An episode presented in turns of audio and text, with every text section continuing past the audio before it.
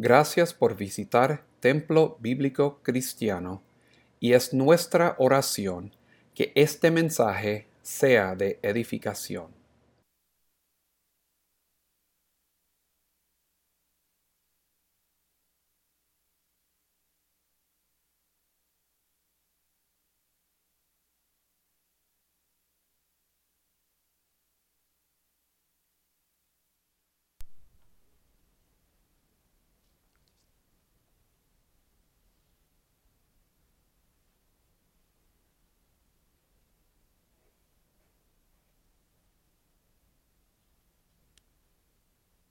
Espero que todo el mundo hoy, los que estamos aquí,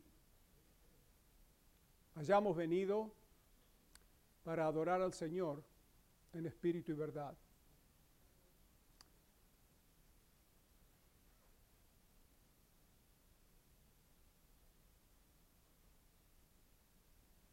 Y oro también que en el día de hoy, a medida que explicamos las escrituras, el Señor dé a cada uno entendimiento y sabiduría para entender lo que dice.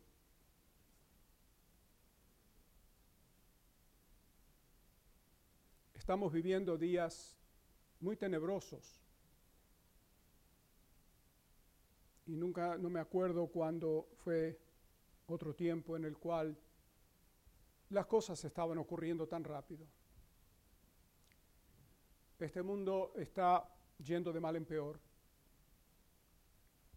Y está yendo de mal en peor a una velocidad muy grande, que a medida que pasan los días, la velocidad aumenta.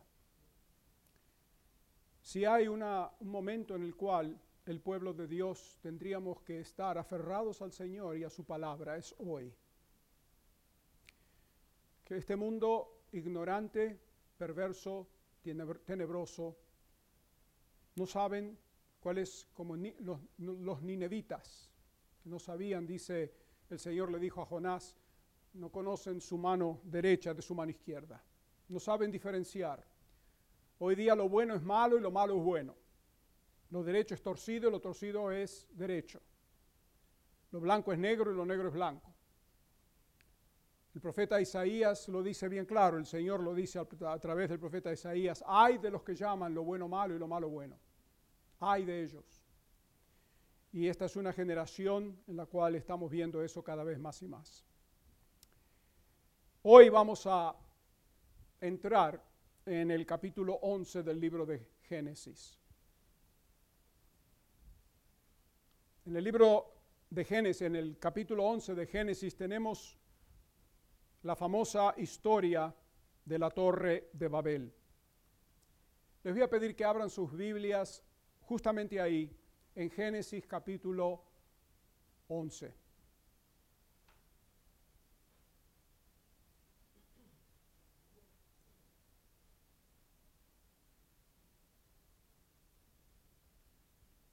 Hubiera deseado que más gente estuviera aquí hoy.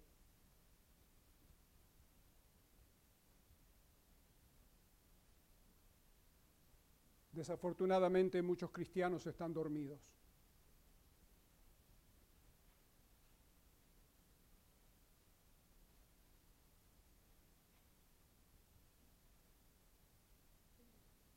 Si hay un mensaje que todo creyente debería de oír, es el de hoy.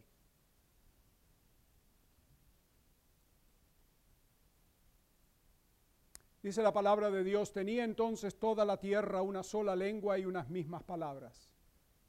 Y aconteció que cuando salieron de oriente hallaron una llanura en la tierra de Sinar y se establecieron allí. Y se dijeron unos a otros, vamos, hagamos ladrillo y cosámoslo con fuego y le sirvió el ladrillo en lugar de piedra y el asfalto en lugar de mezcla. Y dijeron, vamos, edifiquémonos una ciudad y una torre cuya cúspide llegue al cielo, y hagámonos un nombre por si fuéramos esparcidos sobre la faz de toda la tierra. Y descendió Jehová para ver la ciudad y la torre que edificaban los hijos de los hombres. Y dijo Jehová, he aquí, el pueblo es uno, y todos estos tienen un solo lenguaje, y han comenzado la obra y nada les hará desistir ahora de lo que han pensado hacer. Ahora pues descendamos y confundamos allí su lengua, para que ninguno entienda el habla de su compañero. Así los esparció Jehová desde allí sobre la faz de toda la tierra y dejaron de edificar la ciudad. Por esto fue llamado el nombre de ella Babel, porque allí confundió Jehová el lenguaje de toda la tierra. Y desde allí los esparció sobre la faz de toda la tierra.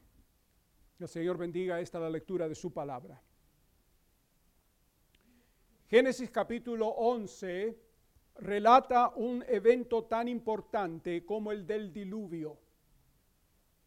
Así como el diluvio fue universal, así lo fue la confusión de lenguas.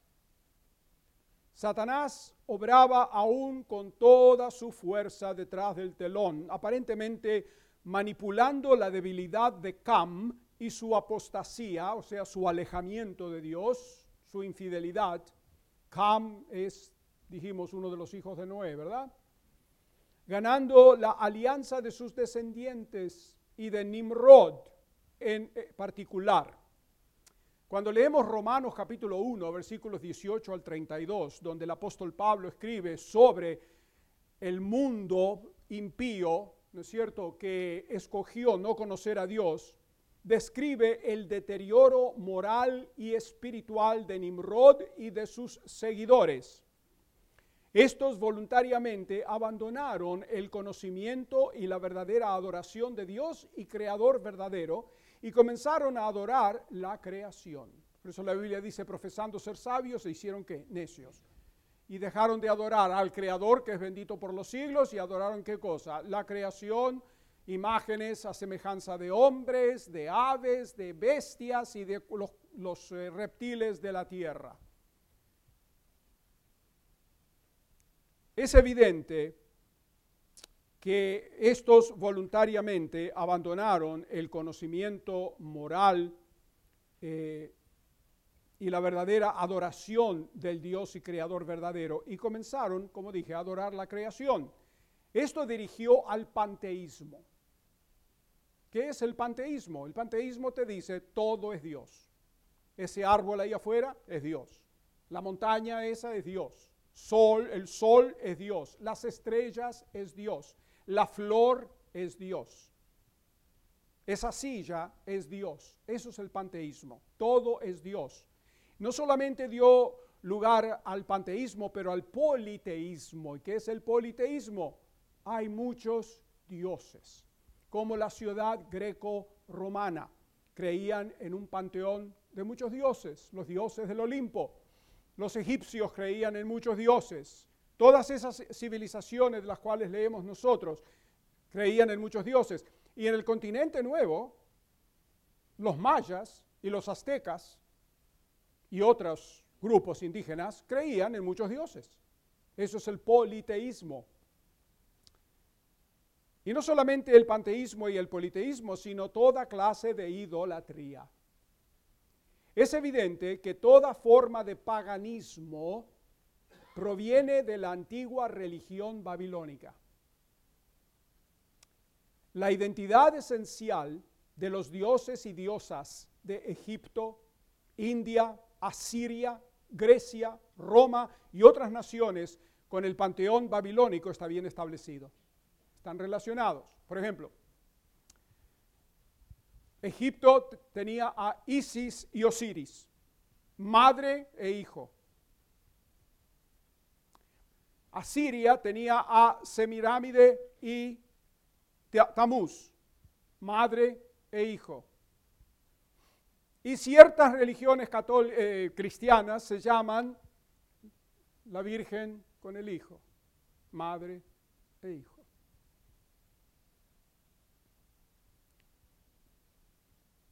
Se cree que Nimrod fue más tarde deificado como el dios principal de Babilonia, o sea, Merodac o Marduk.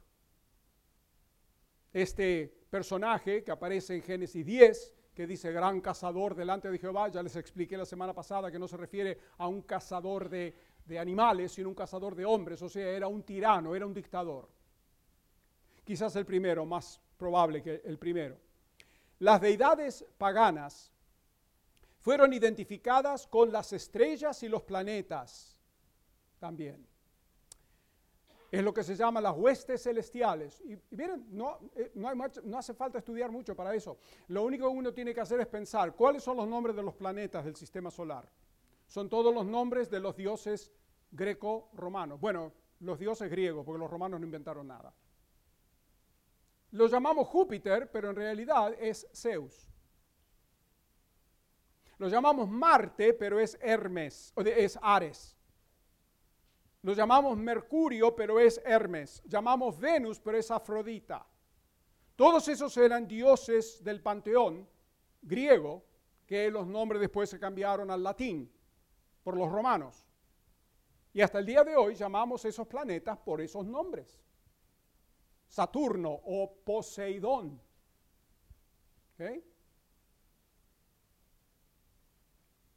Con la adoración del sol al centro.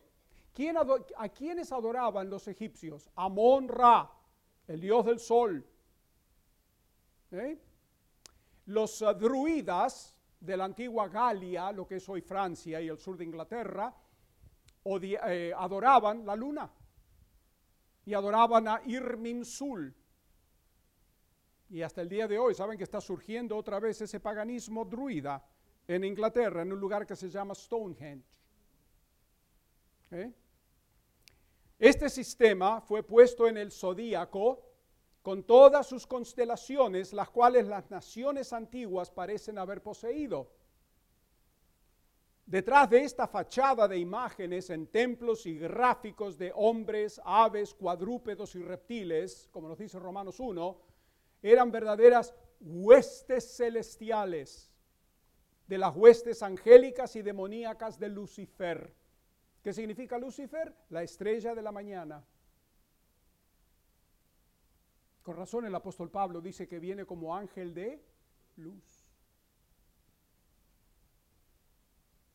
Con razón la Biblia nos advierte sobre esto. ¿Y dónde nos advierte la Biblia sobre esto? Interesante, nos advierte en la epístola a los Efesios. ¿Por qué la epístola a los Efesios y por qué es interesante? Porque si ustedes leen en el libro de los Hechos, la historia del Evangelio en Éfeso, cuando el apóstol Pablo llegó a Éfeso, ¿a qué estaba dedicada Éfeso? Estaba dedicada a la brujería, la hechicería.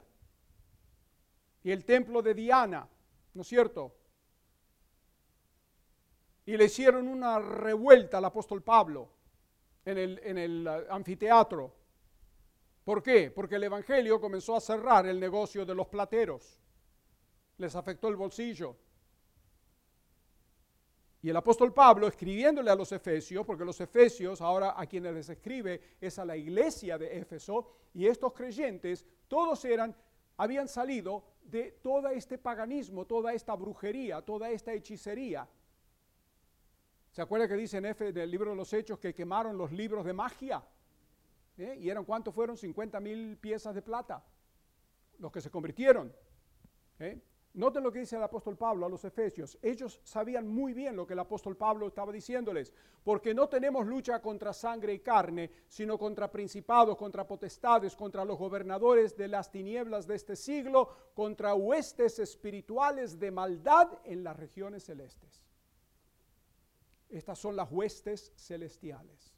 ¿Y qué adoran los espiritistas y los que consultan el zodíaco? Las huestes celestiales. Que tal estrella se cruzó con tal estrella y este planeta con esta estrella.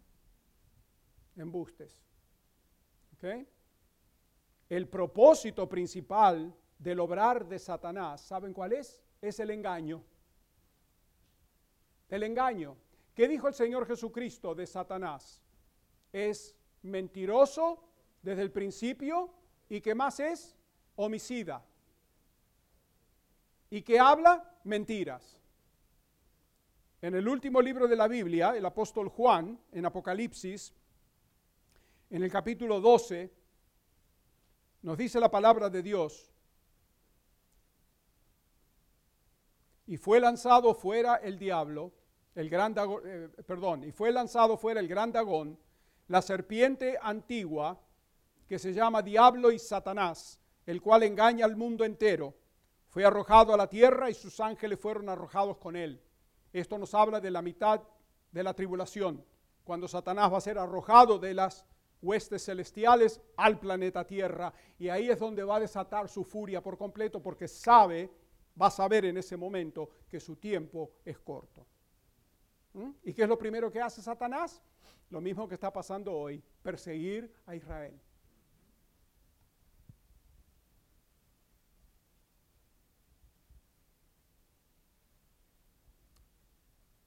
El propósito principal del obrar de Satanás es el engaño para lograr que el hombre adore a alguien o algo aparte del Dios verdadero. ¿Qué es la idolatría? Adorar a alguien o algo que no es Dios, el Dios verdadero. Y hay quien pudiera decir hoy, ah, pero hoy nosotros no adoramos ídolos. No, no adoramos ídolos así aquí adentro, por supuesto, pero hay iglesias que tienen ídolos. Hay templos que tienen ídolos. Y no hace falta adorar un ídolo para ser idólatra. Tú puedes adorar el dinero, puedes adorar tu trabajo, puedes adorar tu familia, tus hijos. Tú puedes adorar inclusive el ministerio. Todo lo que no es Dios, quien lo adora comete idolatría. Y si hay algo que Dios detesta, abomina es la idolatría. Porque dice que Él es Dios celoso y su gloria no se la da a nadie. ¿Eh? ¿Y qué es lo que hace Satanás? Lo opuesto. Todo lo que Dios odia, Satanás lo hace. contrera. En el libro del Apocalipsis, una vez más, nos dice en el próximo capítulo, el 13, que está hablando del anticristo y de la bestia, y dice también, hace grandes señales, de tal manera que aún hace descender fuego del cielo a la tierra delante de los hombres. ¿Saben que, ¿Ustedes sabían que Satanás hace milagros? Él duplica o trata de duplicar lo que Dios hace, pero con propósitos erróneos. No para glorificar a Dios, sino para glorificarse a sí mismo. Y dice el próximo versículo, y engaña, ¿cómo? Engaña a quién? A los moradores de la tierra con las señales que se le ha permitido hacer en presencia de la bestia, o sea, el anticristo, mandando a los moradores de la tierra que le hagan imagen a la bestia que tiene la herida de espada y vivió. ¿Usted sabe que el anticristo lo van a matar y va a resucitar?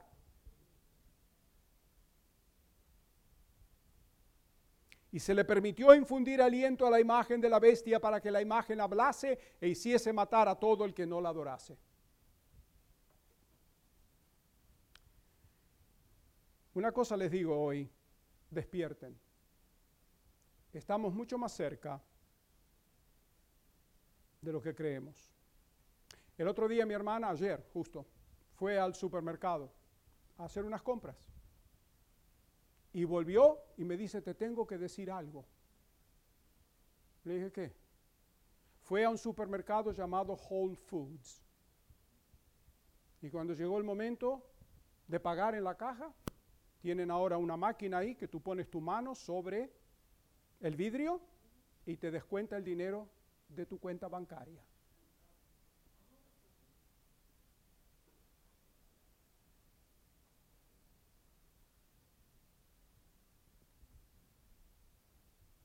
Yo no digo que esa ya es la marca del anticristo, porque todavía no nos marcaron la mano ni la frente, y no me las van a marcar, pero es un precursor.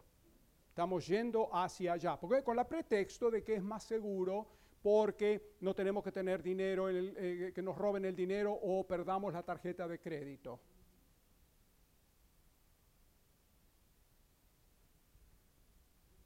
Y además de eso, el caos que hay en el mundo hoy día. Y se nota mucho más desde que comenzó todo este lío en Israel. Y cómo las naciones están ciegas. Gracias al Señor que todavía tenemos algunos que están a favor de lo correcto. El otro día me enteré, leyendo las noticias, que el presidente del Brasil, que es un imbécil, Lula da Silva, un izquierdista, comunista. Comenzó a atacar a Israel en el Parlamento en Brasilia. ¿Y sabe lo que pasó? El Parlamento se levantó y comenzaron a cantar Hatikva.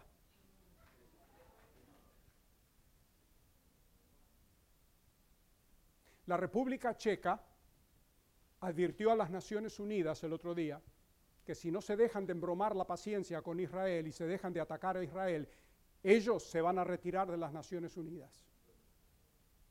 Y espero que más gente lo haga, porque esa es la torre de Babel de hoy. Satanás es un corruptor, no un creador o innovador. Su engaño conduce al hombre no solo a la astrología, sino también al espiritismo y toda forma mala de paganismo e idolatría.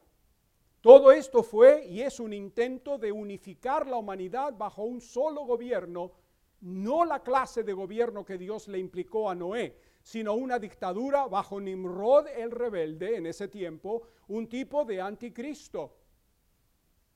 Y en el futuro va a haber otra cosa parecida, otro Nimrod va a haber en el futuro que se llama el anticristo. ¿Qué quiso hacer Nimrod? Un solo gobierno. Unificar toda la gente. Cuando Dios les había dicho que se esparcieran por toda la tierra.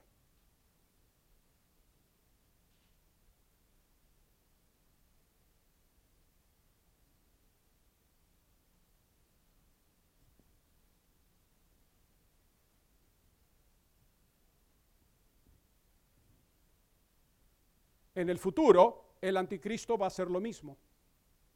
Va a querer unificar todo bajo un solo sistema. Ustedes saben que hay una organización que se llama WEF, que se reúne todos los años en Davos, Suiza, tratando de establecer un gobierno universal, todas las naciones bajo un solo sistema. Estamos a las puertas de la segunda venida del Señor Jesucristo. Estamos cerca. ¿Eh? Como dice el libro del Eclesiastés, no hay nada nuevo bajo el sol. Satanás no tiene trucos nuevos, tiene trucos viejos y lo único que hace es cambiarle los nombres y los lugares.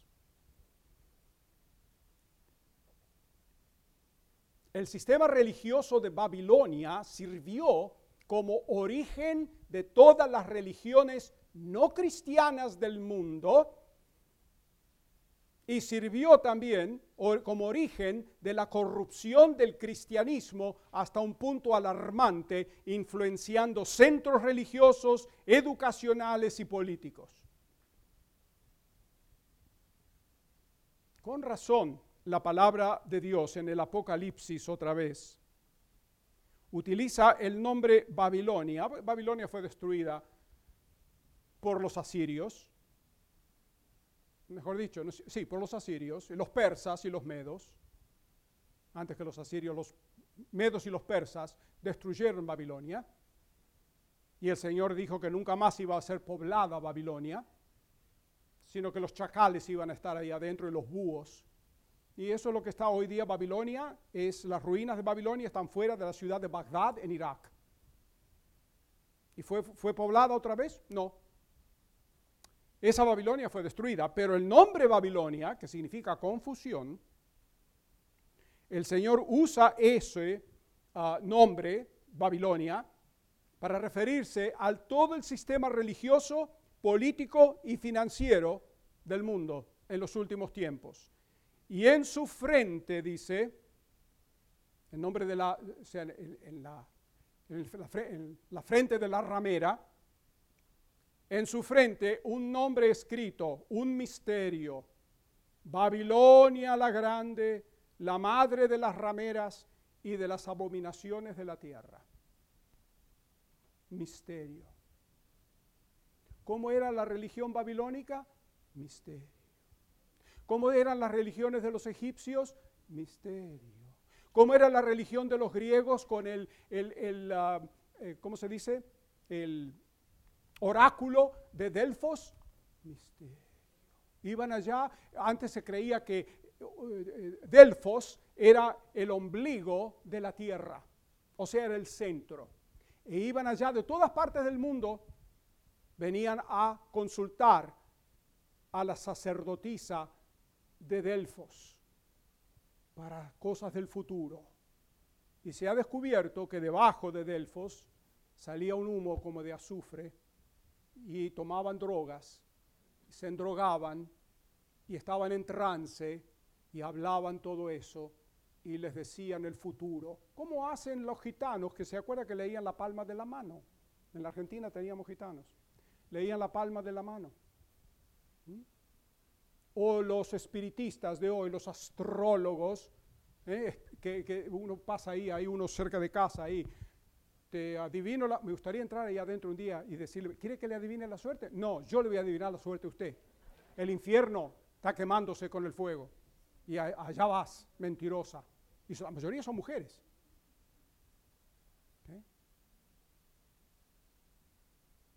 Misterio. Inclusive cuando yo iba a la escuela en Buenos Aires, íbamos a la escuela pública en la mañana, de 8 a 12, y de 2 a 5 íbamos a la escuela griega. Y la escuela estaba al lado de la iglesia, la iglesia y la escuela, la colectividad, todos juntos. Y el cura siempre estaba ahí. Y le preguntábamos al cura, padre, padre, ¿qué significa esto, aquello? Oh, hijos míos, esos son los misterios de la iglesia. Misterios. Y una de las cosas más grandes de la iglesia ortodoxa son los misterios. Inclusive cuando fuimos a Israel en la iglesia de la Natividad, con mi madre estábamos hablando griego y uno de los curas de la iglesia de la Natividad ahí en Belén nos escuchó hablar griego y dice, oh, hablan griego, estaba todo contento. Y cuando se enteró que no éramos ortodoxos, nos maldijo. Me dice, ¿cómo ustedes pueden interpretar los misterios? Le dije, ¿qué misterio? Tarado. ¿Eh? ¿Dónde irías tú si murieras hoy, viejo?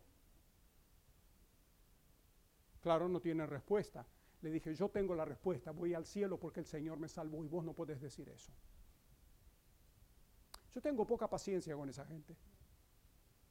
Por eso cuando vamos a Israel le digo a la gente, no le digan por favor los curas en las iglesias ortodoxas que yo soy griego, porque no quiero, no quiero meterme en una pelea.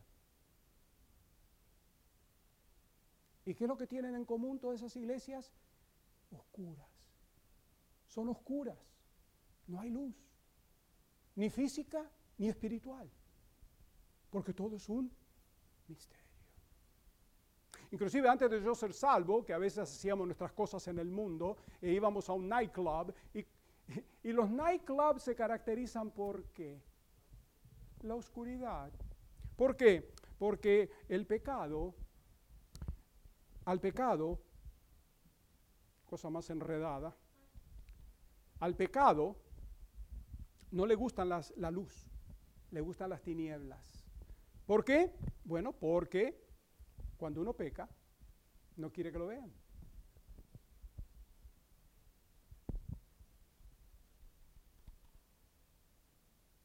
¿Mm?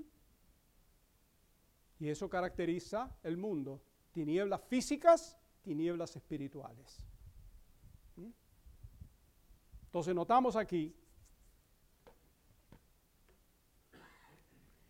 que Satanás, como dijimos, es un corruptor y influencia todos estos, uh, la corrupción del cristianismo hasta el punto alarmante, hasta el punto alarmante. Tanta gente que se llama hoy día cristianos no lo son. El otro día vi me mostró mi sobrino en un video, el Papa. Le hicieron una entrevista. ¿Y sabe lo que dijo? Dice, si alguien viene a mí a preguntarme por qué Dios sacrificó a su hijo, no tengo respuesta.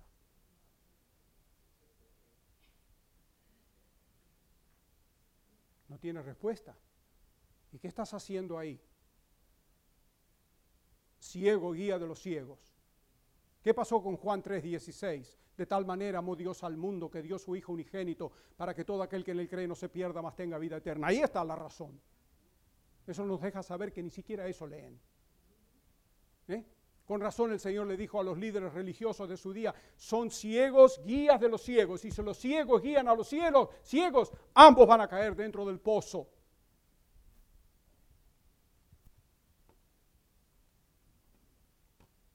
Hasta ese punto está ha corrompido lo que se llama cristianismo. Ya eso no es ni siquiera cristianismo, es paganismo hasta la, la, enésima potencia. El mandamiento original de Dios al hombre fue fructificad y multiplicaos y llenad la tierra. Eso se lo dijo el Señor a Noé en Génesis capítulo 9, versículo 1. Pero el hombre rehusó someterse voluntariamente al diseño de Dios y por eso Dios tuvo que producirlo por su intervención especial. ¿Qué les dijo? Multiplicad, fructificaos y llenad la tierra. ¿Y qué hizo el hombre? No, vamos a mantenernos todos en un solo lugar.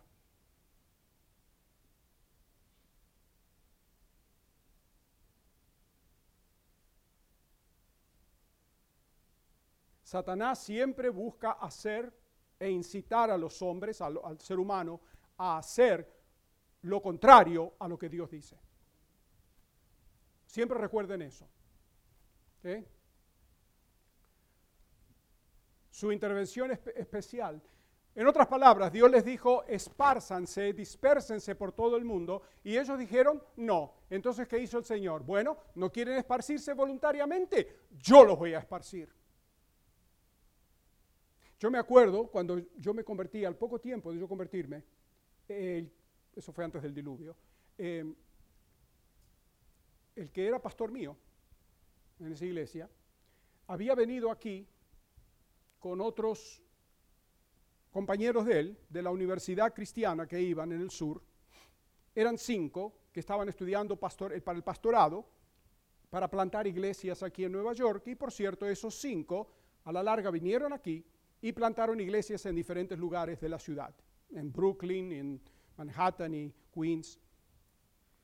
Y él dijo que ese verano que vinieron aquí a trabajar, estando todavía en la universidad, vinieron aquí a hacer evangelismo en las calles y todo, se habían propuesto dar sus diezmos al Señor de todo lo que les enviaba la gente del sustento. O sea, levantaron sustento para poder estar tres meses aquí en la ciudad y hacer el trabajo sin tener que estar trabajando porque eso hubiera, hubiera derrotado su propósito, ¿verdad? Dedicaron tiempo completo, levantaron sustento como misioneros y se propusieron dar el diezmo al Señor de todo lo que recibían. En todo el, la furia del, del ministerio se olvidaron de dar los diezmos.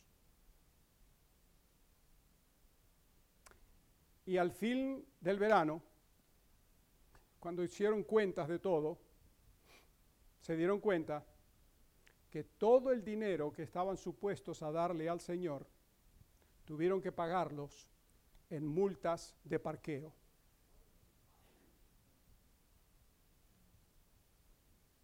No fue multas de tráfico, sino multas de parqueo. Qué casualidad, ¿verdad? En otras palabras, lo que el Señor dice que tú tienes que hacer, si no lo haces, Él lo va a hacer por ti. Lo que tú no das voluntariamente, el Señor te lo va a quitar. Puede que no sean parqueos, puede que sea enfermedad, puede que sea otra pérdida, pero con el Señor no se juega. Y además, señores, ¿saben qué? Vamos a hablar mal y pronto aquí. No seas tacaño con el Señor. Y yo les estoy diciendo a ustedes lo que yo hago. Yo no soy tacaño con el Señor. Porque después de todo, Él nos lo dio todo, ¿sí o no? Lo menos que nosotros podemos hacer es darle de nuestras primicias. Tú nunca le vas a poder dar al Señor más de lo que Él te da. Acuérdate de eso siempre. Después de todo, también recuerda que el dinero que tú tienes no es tuyo, es el Señor. Porque si tú dices, bueno, pero yo trabajo, sí trabajas, pero el Señor te da la salud para poder trabajar porque podrías estar en una cama, en postrado, y no poder hacer nada, como lo estuvo mi padre por 12 años, que no podía moverse. El punto aquí es, el hombre rehusó someterse voluntariamente al diseño de Dios y por eso Dios tuvo que producir esa, ese esparcimiento mundial por su intervención, especial. A medida que los hombres comenzaron a multiplicarse, prefirieron vivir juntos en una unidad en vez de extenderse por toda la tierra. Y esta ha sido la tendencia del hombre desde entonces y culminará con el gobierno mundial del anticristo. Hoy día, ¿qué tenemos? Tenemos las Naciones Unidas o desunidas. Tenemos la Organización de Estados Americanos. Tenemos el Mercado Común Europeo. Tenemos la, la Unión de Asia. Tenemos otra Unión de África. Tenemos la OTAN. Tenemos todo tipo de organizaciones que el hombre hace sin Dios. ¿Y qué logran? Nada. Porque el mundo cada día está peor. Porque si esas organizaciones sirvieran, las cosas hubieran mejorado. Pero no han mejorado, han empeorado. Así que vamos ahora al capítulo 11. Todo esto fue una introducción. Yo creo en explicar las cosas bien. ¿Verdad? Lo primero que vemos en los primeros cuatro versículos es el fracaso del pacto noaico. El fracaso del pacto noaico. ¿Cómo fracasó? ¿Saben todos los pactos que Dios ha hecho con el hombre? Todos los pactos terminan en fracaso. En este caso, el pacto noaico termina con la confusión de las lenguas. Este capítulo concluye el relato de la historia de la humanidad en general. Desde el próximo capítulo en adelante nos vamos a concentrar en la historia de los descendientes de Sem, o sea, el pueblo de Israel. Los sucesos de este capítulo toman lugar unos 100 años después del diluvio, y en ese tiempo todo el mundo hablaba un solo idioma, lo cual es lógico puesto que todos descendían de Noé. La frase en su texto en la Biblia que dice, cuando salieron de Oriente, debería haberse traducido cuando salieron hacia Oriente. El arca reposó sobre los montes de Ararat. ¿Dónde están los montes de Ararat? En la moderna Armenia y Turquía, en el Cáucaso. Y de ahí emigraron de Ararat hacia la planicie de Sinar, y Sinar se halla al sureste de Ararat. Sinar es la planicie que se encuentra en Mesopotamia, el moderno Irak, entre los ríos Tigris y Eufrates. Entre esos dos ríos está lo que se llama Mesopotamia. Es una palabra griega, son dos palabras, meso en el griego, en medio de potamos, río, en medio de los ríos o entre ríos. Y ahí es donde se fundó Babilonia, y ahí es donde se fundó Nínive. Esta es tierra fértil y aquí se establecieron y comenzaron a construir la famosa torre, siendo Nimrod el posible líder de todo esto. Eso lo vimos en Génesis 10, 8 al 11 donde dice que era gran cazador delante de Jehová. Y yo les expliqué la semana pasada que no era cazador de animales, sino cazador de hombres, lo cual lo hizo que un dictador. La región de Ararat fue el centro del cual eh, la raza humana comenzó a extenderse por sobre toda la tierra y llegaron primero aquí. Un tiempo después de llegar a Sinar, no se sabe cuándo, resuelven edificar una ciudad y una torre. En esta región se hallaron muchas torres adjuntas, y ciudades, adjuntas a ciudades por los arqueólogos. La arqueología ha descubierto muchas torres adjuntas a las ciudades. Se llaman en el idioma de los arqueólogos sigurats. ¿eh? No solamente torres adjuntas a ciudades, pero se hallaron templos también. Y es muy posible que tenían propósitos religiosos quizás con el propósito de adorar las huestes celestiales, o sea, practicar la astrología. ¿De dónde salió la astrología? De Babilonia. ¿Eh? Babilonia tiene la fama de haber sido el centro de esta práctica abominable.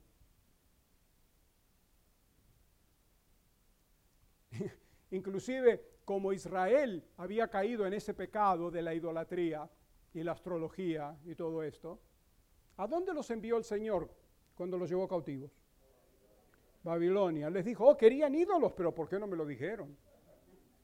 Los mandó a la tierra de ídolos y le salían ídolos hasta por las narices. Tal fue así que después que volvieron de Babilonia, nunca más volvieron a adorar ídolos, ni la astrología.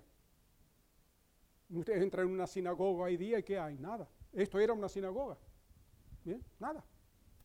¿Eh? El Señor los curó. Y vemos aquí que vemos la rebelión del hombre surgir una vez más. Ya se habían olvidado de las consecuencias del diluvio.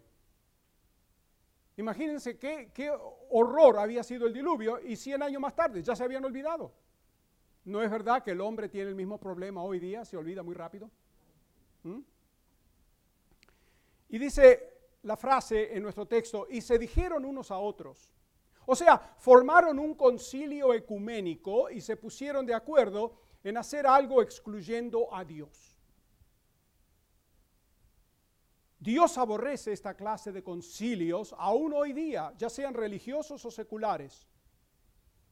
Muchos años atrás, cuando yo estaba todavía en la otra iglesia,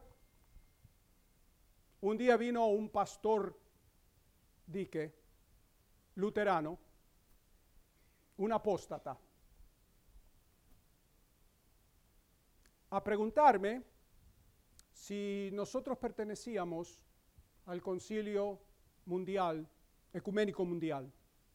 Le dije, no. Me dice, ¿por qué no? Le dije, porque son unos depravados. Ustedes han excluido a Dios de ese concilio y lo único que hacen es servirse el uno al otro. No, pero ¿cómo va a ser? No, no, ustedes son una manga de impíos. Esta iglesia es independiente. Además, cuando yo leo el Nuevo Testamento, no sé si en la Biblia de ustedes es lo mismo, pero en mi Biblia me dice que todas las iglesias en los tiempos de los apóstoles eran iglesias independientes. Está la iglesia de Éfeso, la iglesia de Tesalónica, la iglesia de Corinto, la iglesia de Roma, no la católica, la iglesia de Pérgamos, la iglesia de Jerusalén, de Antioquía, todas eran iglesias autónomas independientes y esta iglesia es una iglesia autónoma independiente. ¿Y quién es la cabeza de esta iglesia? Señor Jesucristo. ¿Y cuál es la autoridad de esta iglesia? La palabra de Dios. ¿Qué? La cabeza de la iglesia no es un hombre, es el Señor mismo. Porque aquel que se dice que es cabeza de una iglesia, ya sea papa o patriarca, sea obispo o lo que sea, es blasfemia. Y el representante de Dios en la tierra no es un hombre, el representante de Dios en la tierra es el Espíritu Santo. Ténganlo eso bien claro. La cosa es que todos los propósitos de esta empresa de concilios ecuménicos son para la gloria del hombre. Eso se llama humanismo. ¿Quién les dijo a ustedes que las escuelas públicas no enseñan religión? Claro que enseñan religión. Enseñan el humanismo, que el hombre es Dios, el hombre es autosuficiente. Prohíben que uno hable de Cristo, pero no prohíben que uno hable del hombre.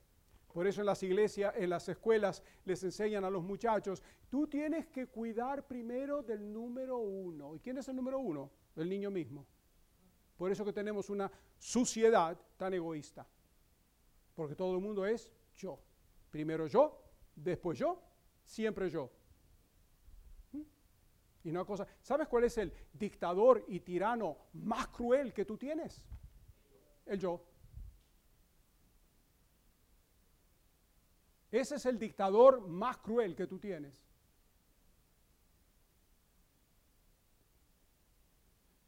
Y ustedes que son dominicanos, ¿se acuerdan? Algunos de ustedes si tienen mi edad, de un señor que se llamaba Rafael Leonidas Trujillo Molina, Chevalier. ¿Mm? ¿Cómo era eran las cosas en los tiempos de Trujillo. Todo el mundo tenía que tener la foto de él. Y si alguien se metía con él o su gobierno, y eso no es nada, nada único, porque en Cuba pasaba lo mismo con Castro. La única diferencia entre Trujillo y Castro es que uno era dictador de derecha y el otro dictador de izquierda. Eso pasaba en Alemania con Hitler. Hitler era una religión. Lo, pasó, lo mismo en Italia con Mussolini, lo mismo en la Unión Soviética. Todos los dictadores de la Unión Soviética, no se podía hablar mal de ellos. Hoy día en Turquía tú no puedes hablar mal de Erdogan. No podían hablar mal de Saddam Hussein en Irak. Y no pueden hablar mal del sistema que tienen hoy la República Islámica de Irán. Porque los dictadores tienen una cosa en común. Son inseguros y por ende son controladores. Y todo tiene que ser como ellos dicen. Y si alguien piensa, ay de él. La historia nos dice que cuando Stalin, el demonio de la Unión Soviética, tenía una reunión de su gabinete, si alguno de los generales o de sus ministros le hacía una pregunta, al día siguiente lo mataba. ¿Por qué? Porque los dictadores no pueden aguantar una persona que piense.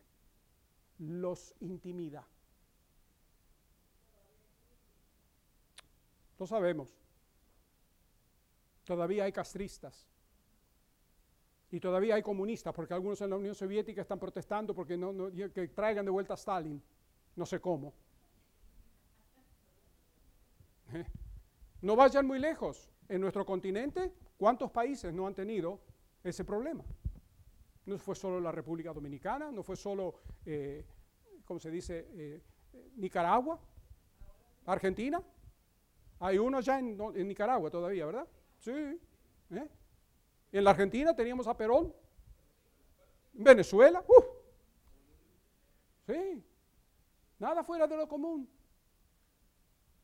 ¿Por qué? Porque está, dice el apóstol Juan, todo el mundo bajo el poder del maligno.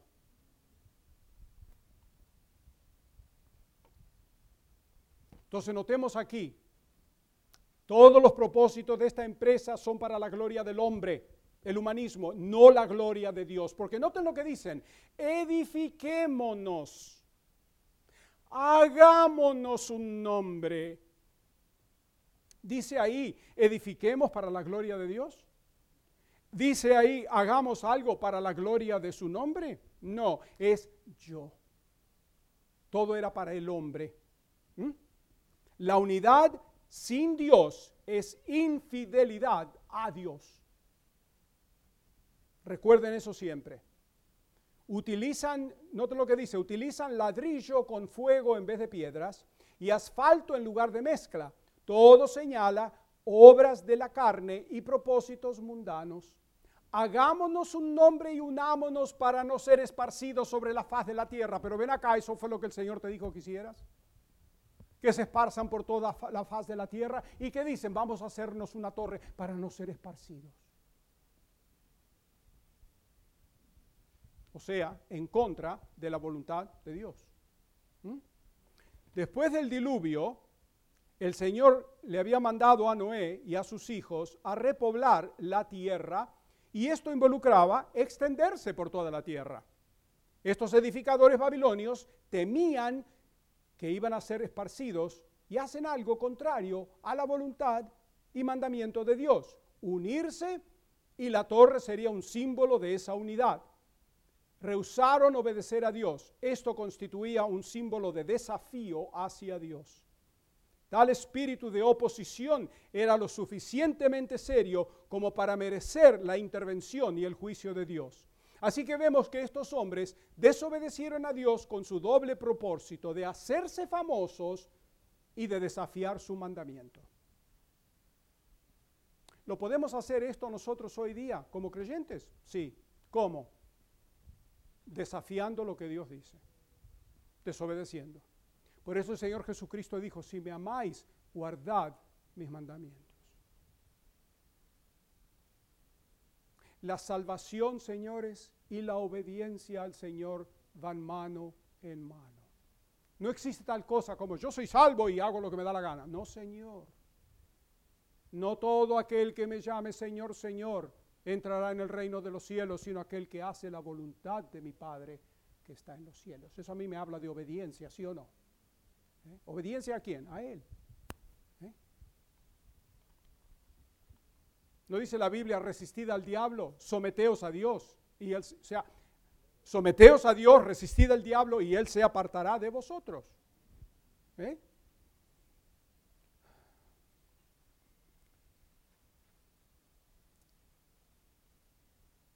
Estos hombres, vemos aquí, estaban determinados en ser una sociedad no dependiente de Dios y dirigida por el dictador Nimrod. No estaban interesados en obedecer a Dios y solo en hacerse un renombre contrario al mandamiento de Dios. La torre que edificaron o estaban edificando no fue diseñada para llegar literalmente al cielo. ¿Qué edificio, aún los rascacielos de Nueva York, no hay uno que llegue al cielo, ¿verdad? Eso era una expresión figurativa, es decir, alcanzar los recursos espirituales disponibles en los cielos. El texto original dice en el hebreo, una torre hacia el cielo. ¿Qué significa eso? Edificar hacia arriba. ¿eh? Una torre dedicada al cielo y sus huestes celestiales. El tamaño impresionante de la torre, su posible belleza y propósito sagrado, agradaría a Dios, pensaron. Pero en realidad fue lo contrario a su mandamiento y no glorificó a Dios, sino el logro humano, tal como los grandes templos de hoy de cualquier religión. Inclusive en la Edad Media, todas esas tremendas catedrales góticas en Europa, la Catedral de Notre Dame, la, tremenda basílica de, de, de, de, Sofía en eh, lo que era Constantinopla, hoy día Estambul. Todavía no llegué ahí. Ustedes saben que la, iglesia que hoy día este Salame en Turquía la volvió a, convertir en mezquita, contrario al, al mandamiento del fundador de la moderna Turquía, Kemal Atatürk, quien dijo que Hagia Sofía era para todo el mundo, iba a ser un museo, ni mezquita ni iglesia. Y este la convirtió ahora en mezquita. El otro día vi un cartel que me mandó Eduardo de Israel y después salió en Facebook un cartel en un, en un negocio en Estambul, no se permiten judíos. Miren por dónde van. Este tipo está sellando su sentencia.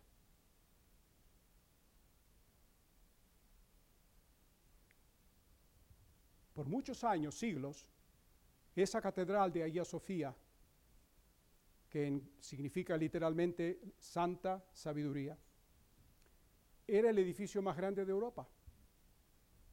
Después se construyó en los tiempos de Miguel Ángel la Basílica de San Pedro. ¿Y qué me dicen de la iglesia, la Catedral de la Sagrada Familia en Barcelona?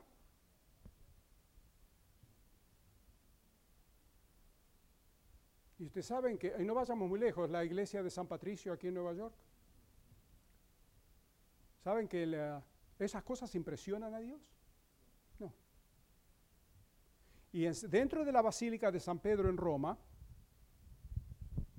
hay marcas que dice, la catedral de Notre Dame llega hasta aquí.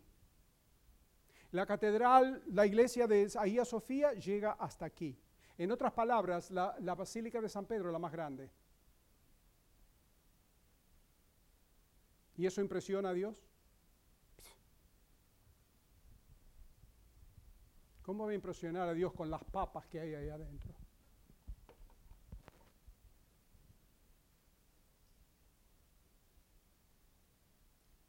Esto apela solo a la carne.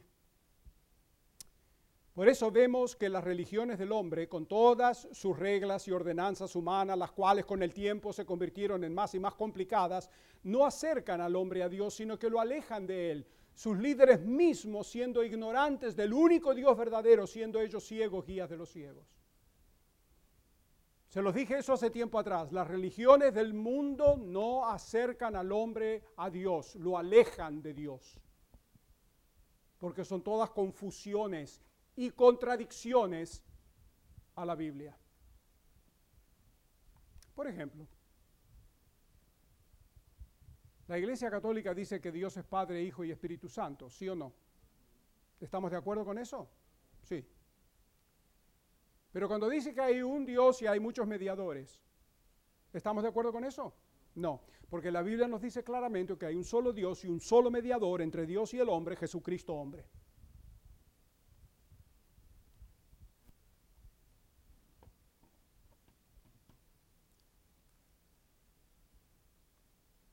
Las religiones del mundo forman el misterio, como leímos antes en Apocalipsis, misterio. Babilonia la grande, la madre de las rameras y de las abominaciones de la tierra. Apocalipsis 17, 5, a la cual un día Dios destruirá.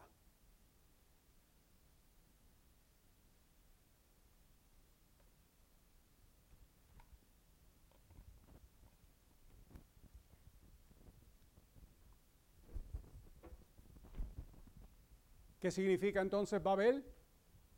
Confusión. ¿Y cómo vive el mundo hoy día? Confundido. Hay muchos religiosos confundidos. Inclusive los más religiosos son, están, son los más confundidos. ¿Mm? Por eso el Señor Jesucristo dijo, conoceréis la verdad y la verdad os hará libres y si el Hijo os libertare, seréis verdaderamente libres. Un día, muchos años atrás, me encontré con un sacerdote ortodoxo en Brooklyn una noche. Fui a dejar un par de muchachos que habían venido de la universidad, a dejarlos en la casa donde se hospedaban.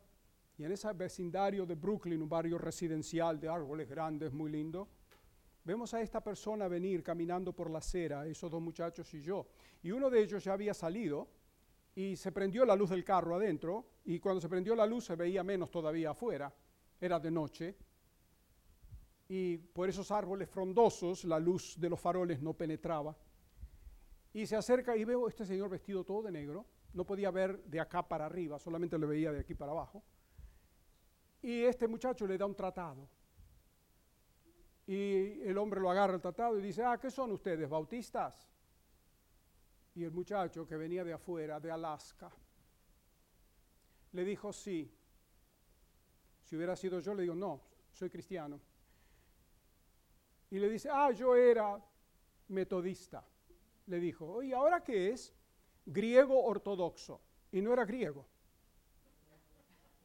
Era americano, no era griego. Y no tenía sangre griega pero se convirtió a la iglesia ortodoxa. Y cuando él dijo eso, el otro muchacho que estaba sentado todavía dentro del carro me hace así con el codo. Y entonces yo abro la puerta de este lado y cuando miro por encima del carro veo el cuello de cura. Le digo, oh, ¿usted es griego ortodoxo? Me dice, sí. Le digo, yo era griego ortodoxo. Me dice, ¿y ahora qué es? Creyente renacido. Ahora soy salvo. Y comenzamos a hablar. Y después que estuvimos hablando un rato, el muchacho le pregunta, si usted muriera hoy, ¿a dónde iría? O al reino de Dios. Y estoy en el reino de Dios ahora mismo. Y el muchacho le dice, usted está en el reino de Dios. Dice, este no es el reino de Dios, porque si este fuera el reino de Dios, porque el Señor Jesucristo dijo, mi reino no es de este mundo? Porque si mi reino fuera de este mundo, mis siervos pelearían. Este no es el reino de Dios. Uy, cuando le dijo eso no tenía escapatoria. Y le dice, tú estás, eres maldito, estás condenado y el otro también. Y después me apunta a mí y me dice, pero tú, de los tres, es el más condenado porque tú tenías la religión verdadera, la dejaste. Y como yo no me he hecho atrás, le digo, bueno, déjeme decirle, ¿cómo se llama usted? Father Paul. Así nomás. Y le digo, Señor Paul. Pues yo no voy a llamar a nadie padre en la tierra. El Señor lo prohíbe, eso verdad. Le digo, Señor Paul, déjeme decirle algo. Usted dice que yo soy condenado. Déjeme decirle una cosa. Yo dejé la religión verdadera y encontré al Salvador. Y el día que yo llegue al cielo, yo no sé si voy a poder correr, volar, arrastrarme, lo que sea. Voy a ir a donde Él y lo voy a besar y lo voy a abrazar y le voy a dar las gracias porque me salvó, tengo vida eterna y usted no puede decir eso. ¿Sabe lo que hizo? Hizo media vuelta y se fue con el rabo entre las piernas. Y yo lo miré, miren francamente señores, me dio ganas de llorar. Porque yo dije, aquí está un hombre en una iglesia de líder y no sabe nada. No sabe ni el ABC de la salvación. Eso no es para reírnos ni para decir, ah, insultarlos. No, eso es para orar y llorar por ellos porque son ciegos. ¿Eh? Eso demuestra la ceguera que hay. Yo me acuerdo cuando al año de haberme convertido, que alquilamos la iglesia presbiteriana. ¿Cuántos de ustedes han estado en Washington Heights? No pueden ser dominicanos sin no haber estado en Washington Heights. Es la Duarte de, de Nueva York. ¿Vieron cómo yo sé? Esa iglesia presbiteriana que está en la esquina de la 186 y San Nicolás, cuando alquilamos la iglesia, el pastor nuestro estaba hablando con el ministro presbiteriano y testificándole. Y el ministro presbiteriano se da vuelta, el doctor no sé qué, se da vuelta y le dice, ¿y tú, usted cree que el cielo es un lugar verdadero? Y el pastor le responde, le dice, dígame esta cosa, Señor, no solamente yo creo que el cielo es un lugar verdadero, pero creo que el infierno es un lugar verdadero también. ¿Y estos son los líderes espirituales en las iglesias? ¿Por qué no se salen a ir a vender seguros por algún lado o poner una bodega? ¿Eh? ¿Qué están haciendo dentro de una iglesia?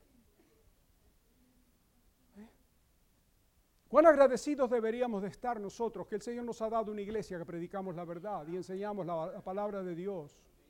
¿Eh? Yo quiero que hoy, cuando lleguen a su casa, miren quién falta aquí hoy y llámelos por teléfono y díganle de qué mal se van a morir por no haber venido hoy aquí. ¿Eh? Es verdad, señores, ¿cuándo van a venir a la iglesia? Cuando comience el, problema. ¿Eh? Después del, 2001, eh, el 9-11, que se llenaron las iglesias y después se vaciaron a las tres semanas. ¿Eh? Seamos fieles. No es cuestión de venir a la iglesia, es cuestión de venir para escuchar la palabra de Dios, para ser alentados. Yo se lo he dicho eso a ustedes tantas veces. Cuando venimos a la iglesia no se trata solo de mí, se trata del resto, porque cada uno que estamos aquí alentamos al otro que está aquí. Porque si eso es así, entonces el domingo que viene yo no vengo. ¿Para qué venir si los demás no vienen? Dígame.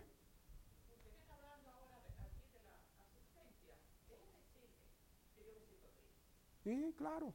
Yo también. Sí. Sí. Es que están dormidos.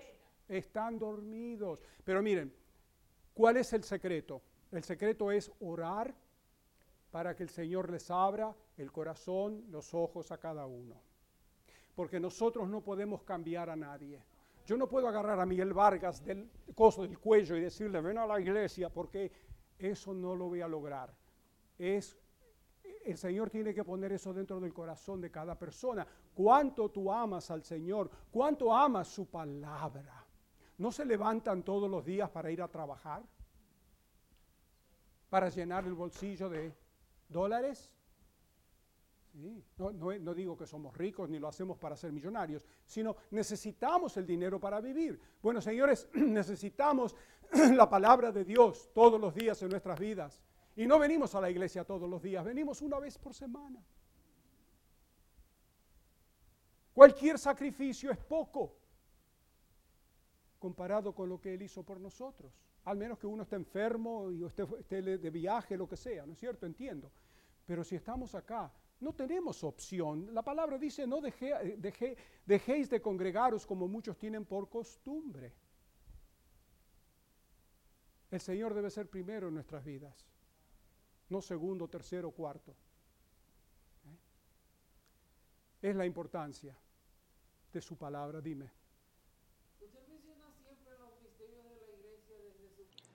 Le agradecemos por escuchar este mensaje y oramos que la palabra de Dios le haya hablado a su corazón.